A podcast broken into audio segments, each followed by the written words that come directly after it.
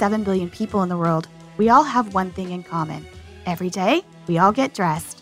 Welcome to Dressed, the History of Fashion, a podcast where we explore the who, what, when of why we wear. We are fashion historians and your hosts, Cassidy Zachary and April Callahan. Cass, if I may, I would like to tell you a story, a magical story. That is my favorite kind of story. Will this be of a fairy tale variety? Well, I think I think we can arrange for that. Here goes.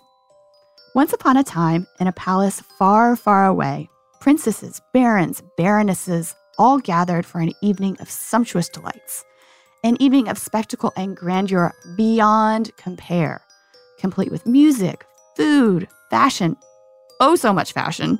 I mean, women were literally dripping in jewels and those with the right to do so wore their royal diamond tiaras, while others pranced and danced about the Palace of Versailles wearing three foot high feathers in their hair.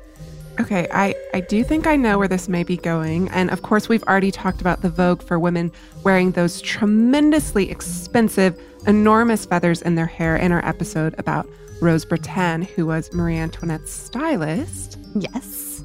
But wait, because the story isn't over yet. Oh. The evening began with a performance in the Théâtre Gabriel, which is the Palace of Versailles' Royal Opera House. It's a breathtaking theater with walls and ceilings featuring 18th century Rococo depictions of nudes, nymphs, and celestial creatures. You know, the stage itself was shrouded in these pale blue curtains bearing the French monarchy's golden fleur de lis motif. And overseeing the whole of this were seven gold and crystal chandeliers that were designed to hold 2,000 candles as their light source. Okay, transport me back here immediately. uh, there's more. Following an epic three plus hour performance in the Royal Opera House, complete with a champagne soaked intermission, the creme de la creme of the audience was invited to supper in the king's apartments making their way through the sensuous and seductive Hall of Mirrors at night when it was lined with footmen, you know, this was pretty unforgettable, I'm sure. and then finally, the guests emerged into the five rooms of the king's apartments, which were lit only by tall candles in these really lofty gold candelabras. And in the words of one guest, quote, you opened your eyes and you were just blinded by the splendor, the beauty. Okay, at, at this point, I think I only have one question, and that is what was Queen Marie Antoinette wearing? And that's just it. She was not even there. The scene I just described would not take place until 200 years after her reign. It happened in 1973. okay, that in that case, you can only be referring to none other than the Grand Divertissement à Versailles, a legendary fashion face off that was never intended to be. Yep. This week, we honor the 45th anniversary of a pivotal moment in fashion history when American designers took on the best and brightest of French couture, and the Americans won. Coined the Battle of Versailles by the fashion press at the time, it follows then that our guest today is also a member of the fashion press.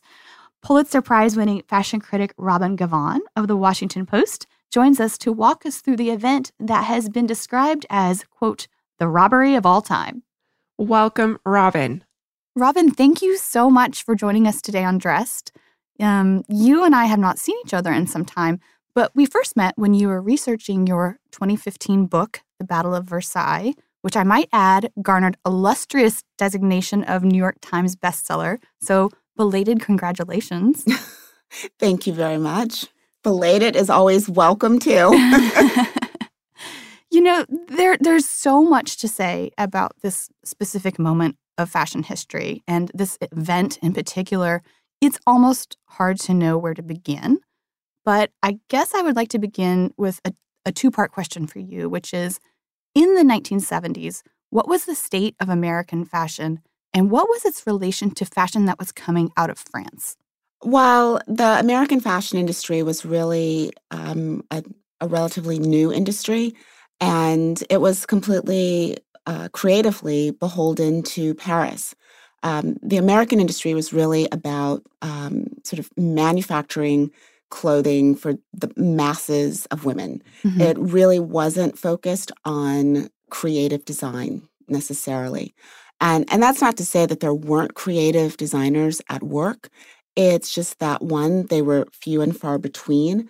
And most designers really worked behind the scenes, meaning they didn't have their name on a label.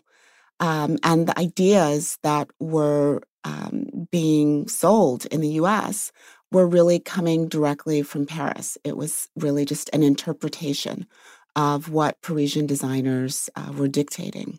Yeah, and and you actually note in your book you have this really wonderful um, quote from Bill Blass, and he basically says everything we did in those days was derivative of Paris. In those days, it was considered the norm.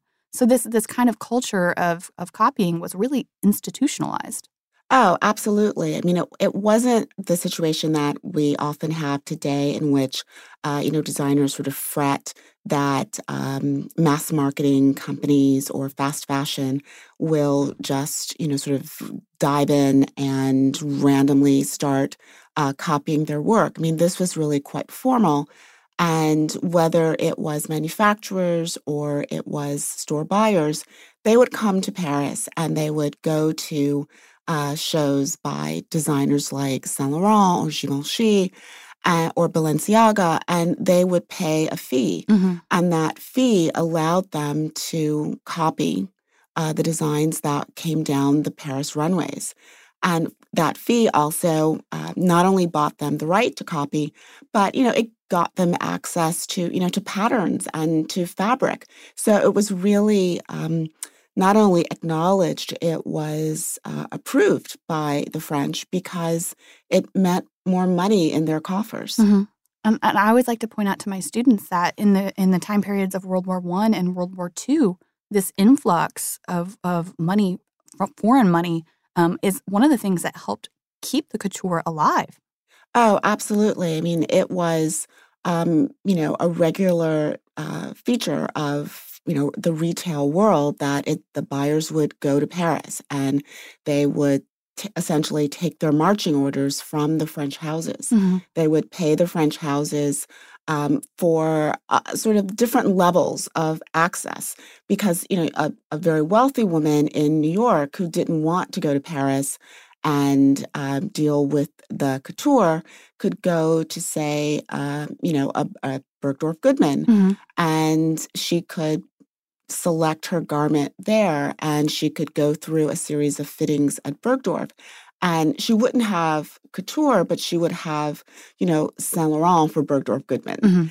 and um, you know it was a, a similar um, level of expertise not the same but it was a higher quality than the next level down which was uh, sort of a private label version of that original design. And then it would trickle down even more and as a result you had um, also a sense that if you were a woman who wanted to feel like she was participating like you were participating in the fashion conversation if you wanted to feel that you were you know dressed in a sort of culturally relevant way you didn't have a lot of choices you Right. sort of oh if the hemlines were at a certain length your hemline was at a certain length even if it perhaps was not the most flattering length on you so now that we have set the stage a bit um, a- as to what the relationship was between American fashion and French fashion, what exactly was the Grand Divertissement of Versailles, and who conceived it and why? It was originally conceived as a fundraiser uh, to help with the restoration of Versailles. Um, the French government certainly contributed funds for that restoration, but not nearly enough. Mhm. And so the the Palace of Versailles um, had a very savvy curator at the time, and um, he really relied on a lot of donations from wealthy Americans. And he was friendly with an American publicist named Eleanor Lambert, and um, you know, at one point turned to her for a suggestion on what kind of fundraiser um, he might cook up uh, to bring in more money. Yes. And, Ele- and Eleanor um, had long had a passion for American design and wanting to push it into the spotlight and elevate it on the world stage. And so when she was asked what kind of fundraiser she might have, you know, in the back of her mind, uh, she immediately thought of her designers and suggested um, a fashion show. Yes. And um, any of our listeners who have listened to past episodes might recognize this name, Eleanor Lambert, because we have mentioned her a few different times. Um, she was really kind of like this behind the scenes grand dame that was like pulling all the strings within the American fashion industry at the time. Um, what was it about Lambert that made her uniquely qualified to organize an, international event of this magnitude? Because because it, it really did become a massive venture. Yeah. Well, I think some of it was that, you know, she was sort of born with this Midwestern work ethic and tenacity. Uh, and, you know, she was, I think, very suited to the world of public relations. You know, I mean, she was wonderful at, um, you know, weaving a tale and building something up into with great drama and theatrics. Uh, she'd spent some time working as a publicist for folks in the visual arts, Mm-hmm. and she had tried to uh, get stories written about designers. And her first go at it did not uh, work out. And I think in some ways she felt that it was this this hurdle that she needed to clear in order to really sort of prove herself. But I, but she, I think she also really just believed in the American fashion industry. You know, she helped found Fashion Week. Yeah. She helped create awards to celebrate American design. Um, she kind of ruled over uh, when and how the press saw uh, the you know new collections. I mean, she was really intimately involved with most every aspect of the American fashion industry as we think of it today. Yeah, absolutely, including um, founding the CFDA as well. Yeah, yeah, exactly. So these plans between the curator at Versailles and Lambert move forward, and essentially the event um, is a charity event that gets conceived as a showing of five French couturiers, and also five American designers were um, selected as well. And um, the patrons would buy tickets, and it was the proceeds from this that would then go to the restoration of Versailles. Exactly. Uh, you know, this this was too large of a task for Lambert and her team to have pulled off on their own. So, you know, they had a lot of help as well. But how was it decided who was to represent the United States? And can you tell us a little bit about each of those five specific designers? Well, I'll, I'll start with um, sort of the end uh, and sort of back into it. Sure. Uh, the end being that uh, all five of them were at some point clients of Eleanor Lambert's. so a little uh, nepotism goes a long way. so that helps explain uh, a, a pretty large piece of that. Um, you know, Oscar de la Renta and Bill Blass uh, were two of the designers, and both of them worked with Eleanor.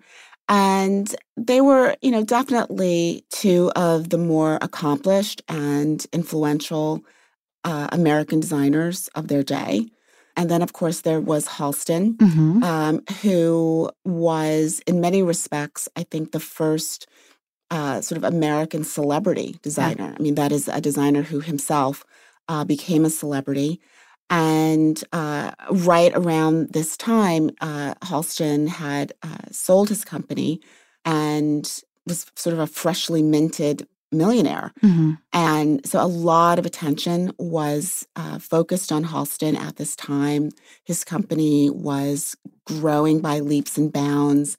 He was dressing celebrities and socialites, and he'd really made an impact with this very um, sort of minimalist, relaxed, luxurious sportswear look. Yes. Um, there was Stephen Burrows, who was the last of the designers to um, become an Eleanor Lambert client.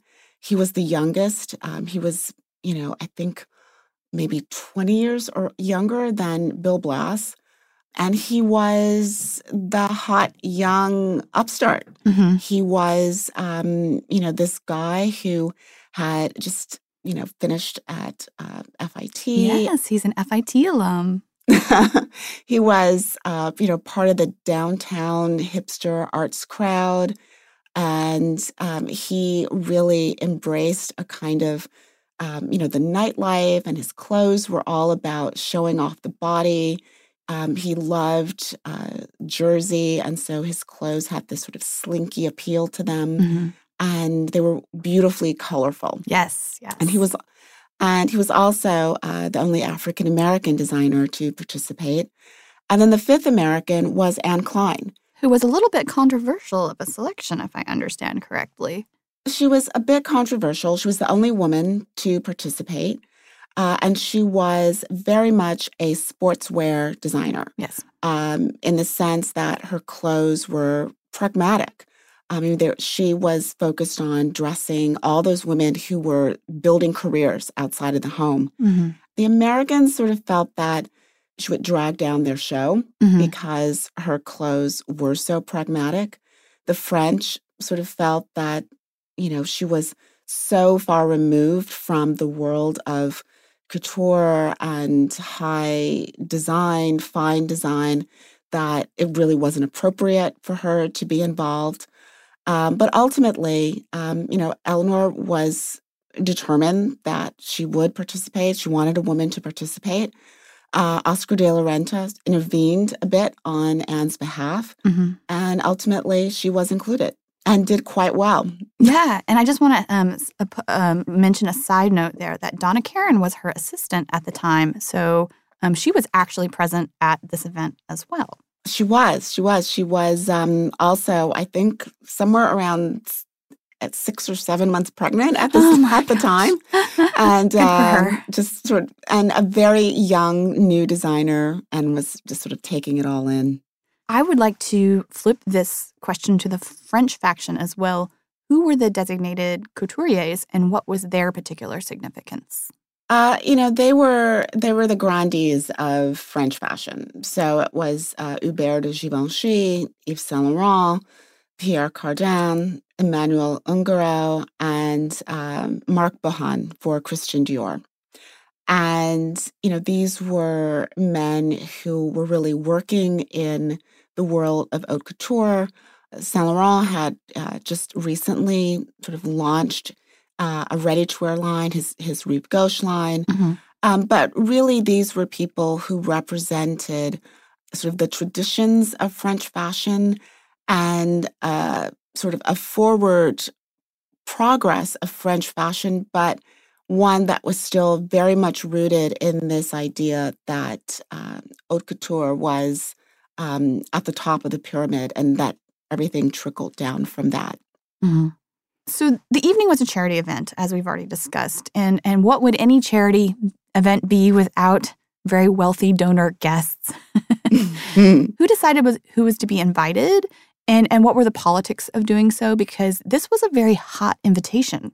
It was a hot invitation. You know, it one of the things that I think sort of surprises people looking at this from, you know, the eyes of, you know, 21st century eyes, 2018 eyes, is typically today events like this, uh, one might compare it to, say, the Costume Institute Gala, Right. which is so filled with uh, celebrities and political figures and just really with bold faced names that everyone knows. And this was really an audience filled with sort of the jet setting international social crowd. And by that, I mean, aside from faces like Princess Grace Mm-hmm. uh, or Andy Warhol, most of the faces the average person probably would not necessarily have immediately recognized the names they would have. Um, but these were uh, socialites, they were um, people of eh, old money. Um, they were, it was an international crowd. And it really reflected this idea that the world of uh, philanthropy at that time was so heavily populated by this group of international donors who essentially went from one fabulous party to another in various countries. How do we, how do we join this crowd? That's what I would like to know. um, we're going to find out more about what these attendees experienced in France right after this sponsor break.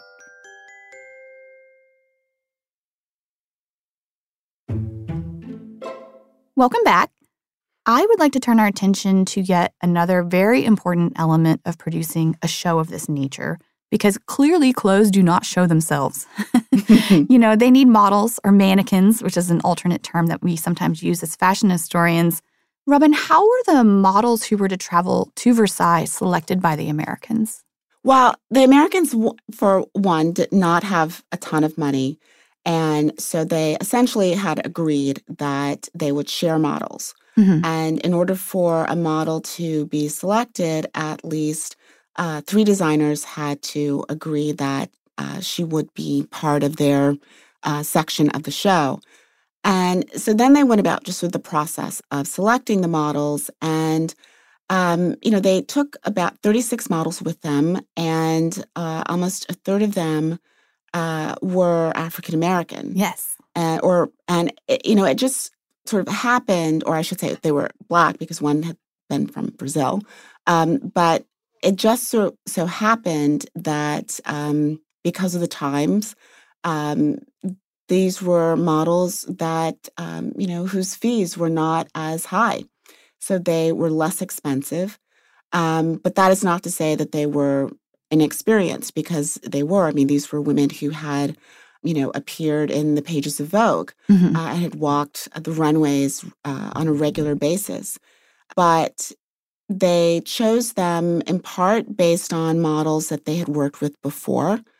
Um, and they also chose them based on discovering how incredible they could be on the runway.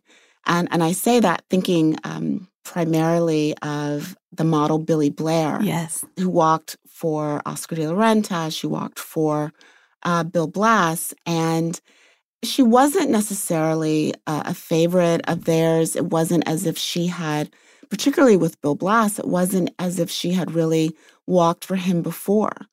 Uh, but Bill Blass's uh, right hand man had seen her in a charity show uh, in Philadelphia uh, in the months before the Versailles show. And he was absolutely mesmerized mm. by her transformation on the runway and essentially came back to New York and insisted to Bill that this woman has to be in your show. She's incredible. She just transforms the runway. And we will absolutely speak a bit more about the models um, at this show because their role was really fundamental. But before we kind of shift into that, I'd like to talk a little bit about the lead up to the show. First of all, I, I understand that the plane ride to France was quite a party. uh, yeah, the plane ride over was uh, a bit raucous, to say the least. there, uh, there was a bit of smoking and dancing and partying in the aisles. I'm guessing that the smoking was probably not just cigarettes, too. You're you're guessing correctly. Uh, clearly, this was in the days before uh, the TSA crackdown. this was the 70s. This was the disco era, of course. exactly. They they had quite a good time on the way over. Well, I think their fortunes kind of reversed a bit once they hit France and rehearsals for the show began um, because this did not necessarily go smoothly. Can you tell us a little bit about some of the challenges that the American contingent faced when, when they arrived in France and were actually in the throes of producing the show? Well, many of the challenges that the Americans faced, oh, some were of their own making and some were sort of the the blowback from challenges that the French faced. I mean, the Americans had uh, famously mismeasured the size of the backdrop that they were going to need, and uh, it turned out that what they had prepared was much, much, much too small for the space, mm. and so they had to punt and come up with something, um, you know, on on the fly. Um, they were not using uh, an orchestra, they were using recorded music. And this was in the era of sort of like reel to reel recording, Yeah. which essentially meant that once the tape started, they couldn't stop it. And so there were um, pauses that were actually recorded into the tape that would allow for a transition on the runway. But if the transition took too long or was shorter than expected, then everything would be out of sync. Um, so they were sort of working with that kind of just logistical pressure. And then the French had essentially come up with a stage performance that in which they threw everything on stage except for the kitchen sink. I mean, they had an orchestra, they had ballet dancers, they had poetry readings, they had floats and balloons. I mean, they had all manner of craziness. And it took them a long time to rehearse all of this and try to figure it out. And it left very little time for the Americans to run their dress rehearsal uh, because, you know, unions being what they are, when it was time for the engineers and the lighting people to go home, they were ready to turn off the lights at Versailles Yeah. and go home and leave the Americans in the dark. And it was winter. It's a bit, you know, the theater was not particularly well heated, so it was mm-hmm. cold. And I think the Americans expected that the French were going to be supplying them with snacks and drinks and all other, you know, other kinds of creature comforts. And uh, the French, not so much. I'm sure this created um, quite the tension amongst the group. And I understand there was a little bit of infighting too within the American contingent themselves, kind of power struggle. Yeah, I mean, a lot of it was really coming from Halston, who uh, was referring to himself in the third person. And As one does once you get that Norton Simon money. um, but, you know, in his defense, I would also say that there was a lot of pressure on him. Uh, that Norton Simon money had uh, drawn a lot of the spotlight his way. And I think I think he was feeling quite a bit of stress. He'd also brought in uh, Liza Minnelli, who was a friend, to sort of serve as their star attraction. Um, originally, Liza was only going to perform in Halston's portion of the show. And Oscar de la Renta was not pleased with that. And he got on the phone to his friend, Raquel Welch, Mhm. and asked her if she would be willing to come over to Paris and perform. And Liza was not happy that Raquel would step on stage and sort of just be Raquel. And after some back and forth, decided, you know, it was decided that Liza Minnelli would be the only celebrity and she would be this sort of continuous strand that would run through the American production. Liza invited Kay Thompson to come on board to choreograph Mhm. uh, the American portion of the show. All of this, of course, you know, can be traced back to the influence of Halston. And so he sort of felt that, you know, he should get the first choice, the first dibs, the most time, the most attention. And we are dealing with designers, and Right. they were not pleased with that. Right, right, right. So um, Minnelli, as you mentioned, um, kind of served as an MC of sorts um, throughout the American portion, and her um, companion on the French side was actually Josephine Baker, which is amazing. Yeah. Um, can you tell us a little bit more about this French portion of the performance? You already mentioned all the ballet dancers and the the floats and the balloons, but it really was this kind of like massive spectacle blowout on the French side. Yeah, I mean, each designer on the French side sort of had a theme. And if memory serves, uh, you know, the Saint theme involved um, this sort of, you know, urbane, sophisticated set that included, um, you know, like a, a Rolls Royce sort of appearing on stage. And Givenchy had a garden set.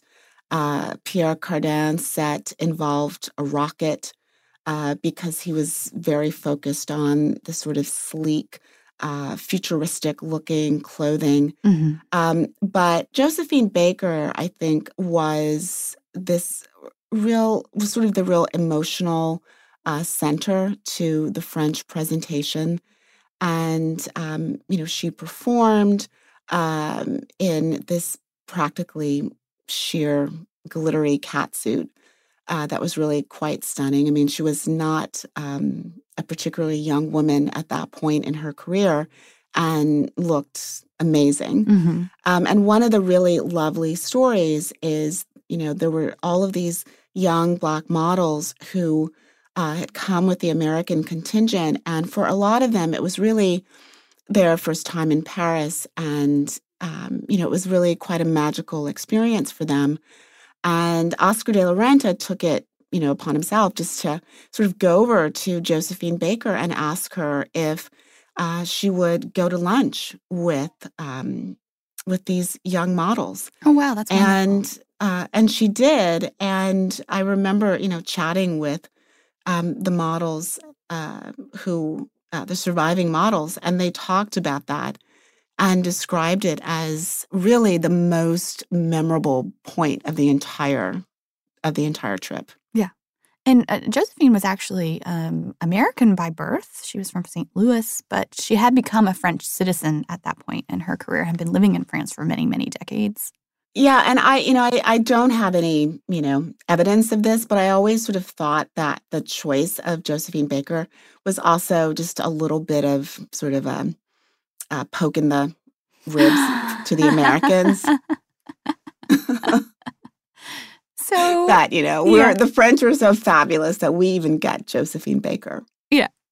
Um, can you tell us a little bit ab- about the American portion of the show and, and how did that compare or contrast to um, the French who had proceeded first?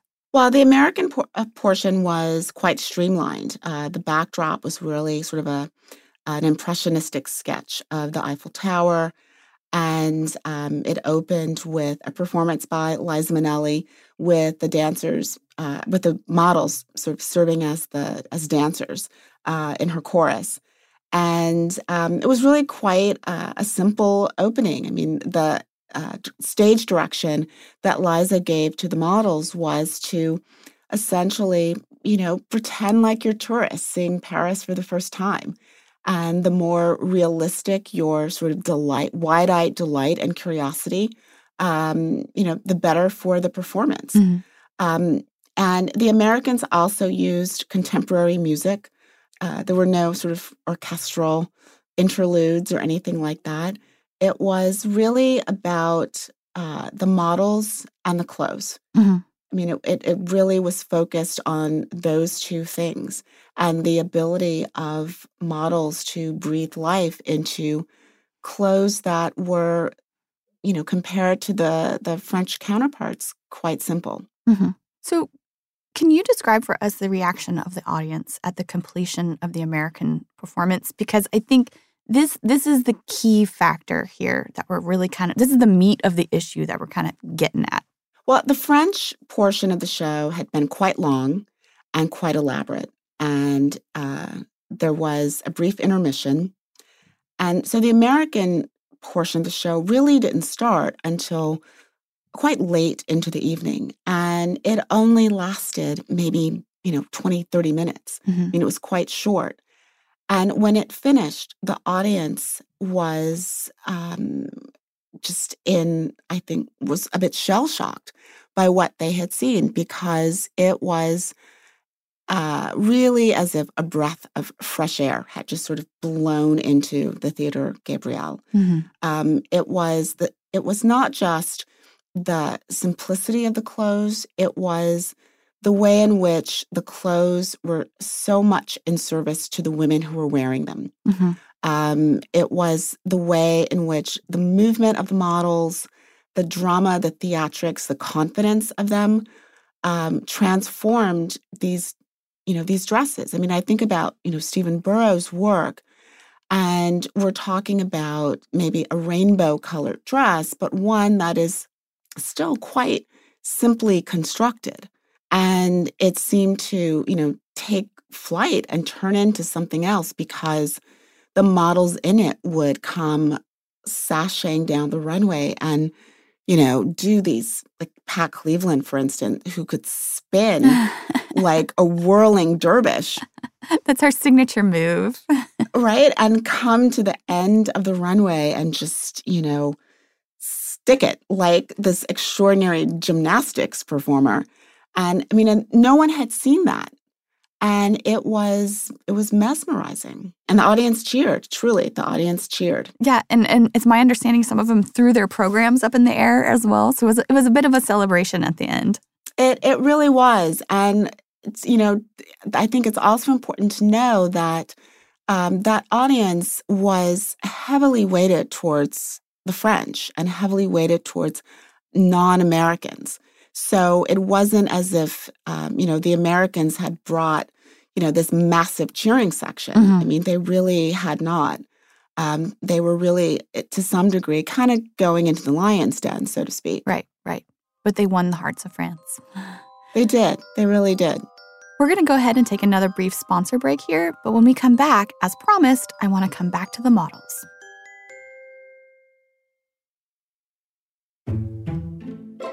Welcome back. Robin, I'm hoping that you can tell us what role the models played in the general consensus that the Americans stole the show. um, well, I think all of the American designers readily admitted that um, the models n- not so much had saved the day, but had been kind of their secret weapon. Mm-hmm. It was it was interesting because um, so many of the, the models took the lead of the black models who had been working in New York. And when they walked down the runway, they, they were often they were encouraged to and they had this propensity to really bring sort of drama and personality to the runway. Mm-hmm. They didn't just sort of saunter down and get to the end of the runway, pause and turn around and go back. They walked, they each had a kind of pers- a personality. They let that loose on the runway. They let the, the music inform uh, their movement. And they made it clear that they were not just hangers for the clothes, right. but they were um, that they were sort of in partnership with the clothes. They were in control of the clothes. And that was something that really was not the norm uh, on the runways in, in Europe, for instance.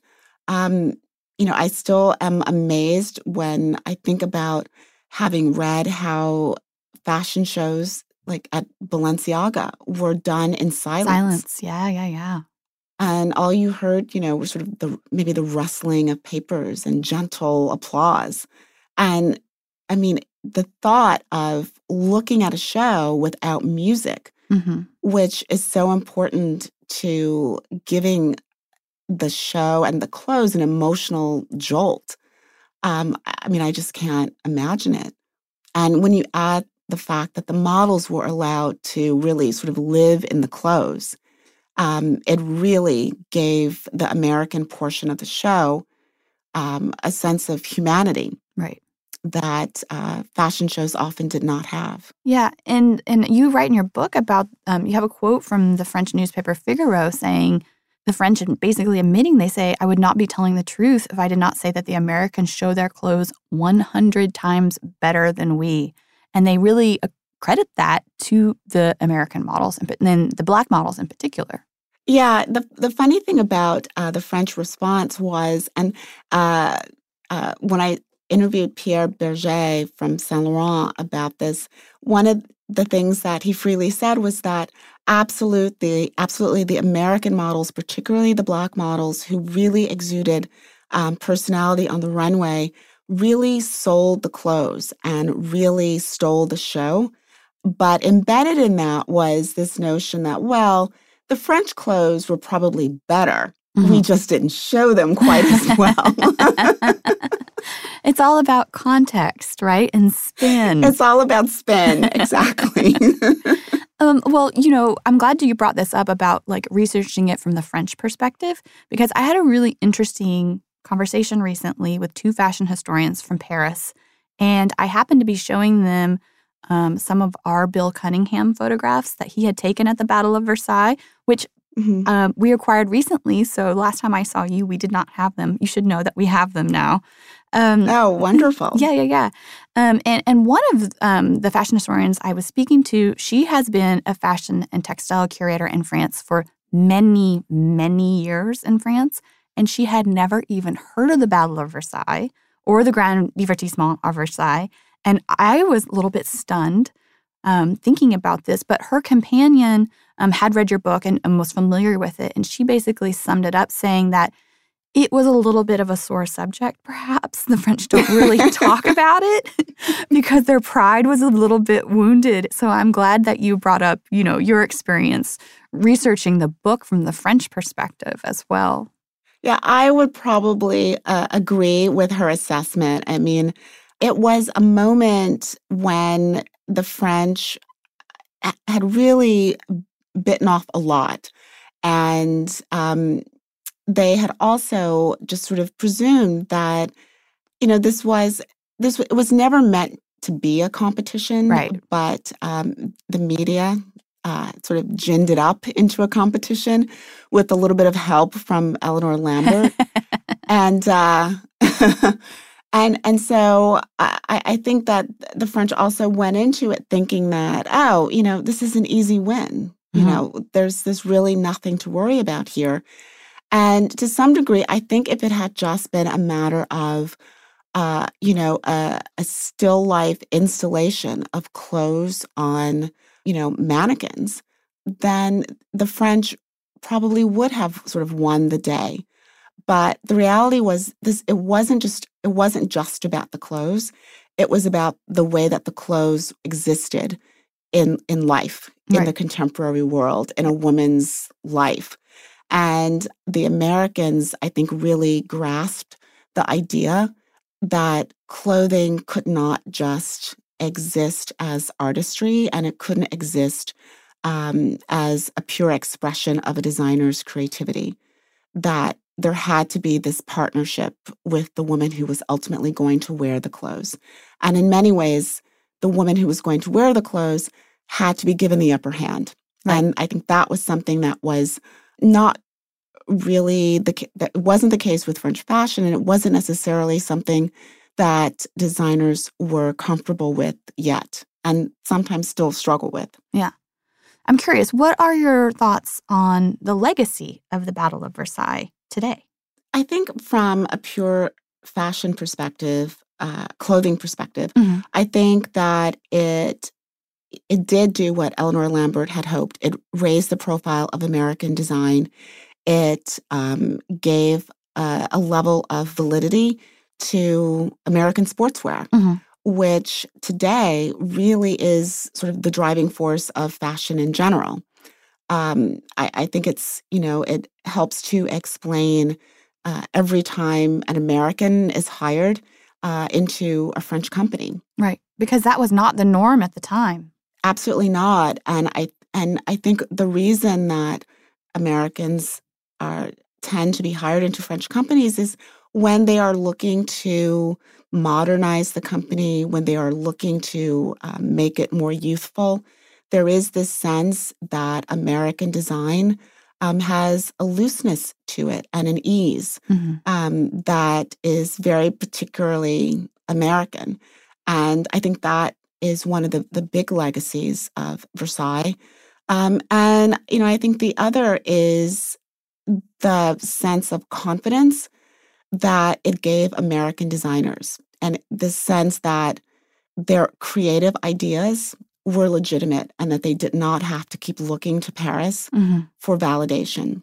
I was struck by something that Bill Blass had said, which was that if there was any sort of regret that he had about his career, it was that he had never worked in Paris couture.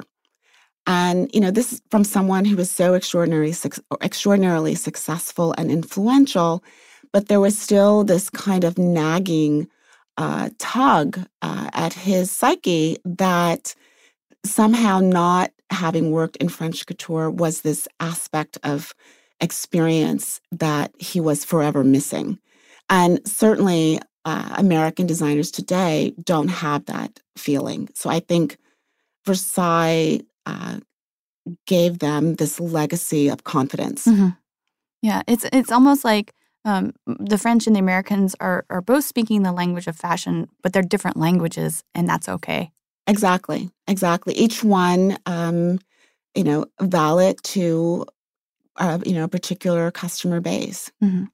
So um, I'm curious too a little bit about the lasting impact on the modeling industry, and particularly the black modeling industry, because you wrote in your book, you say, "quote Race played a role in the American triumph at Versailles." But it did not transform the lives of the black models who made it such a memorable statement. Um, and you personally, I doubt there are very few people on the face of the planet who attend more runway shows than you do. um, so, what is your firsthand assessment of diversity on the runway today? Where are we headed in that conversation? And and was Versailles a pivotal moment in it? When I, I got to the end of the book, I struggled with it because I, I think people in general like to have a, a happy ending. Right. And I I wanted to be able to say that uh, the success of the black models on the runway that evening had really set um, the modeling industry on a different trajectory. But the evidence did not support that. Uh, what the evidence said was that this had been a particular moment of uh, in which the, the black models had triumphed, but that the modeling industry, you know, is ebbs and flows based on trends in the same way that um, fashion does. I mean, I, I don't think that it changed the the trajectory of the careers of the black models who were involved.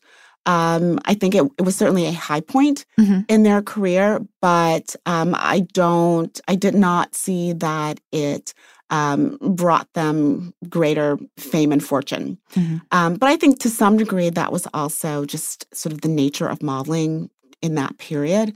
No one was really becoming a millionaire as a model then.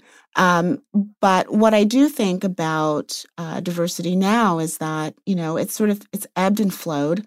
Um, Versailles was a high point.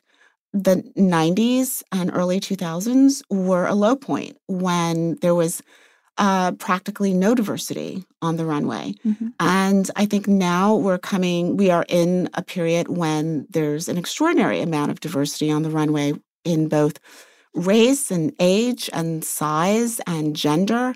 Um, and that's a really wonderful thing to see.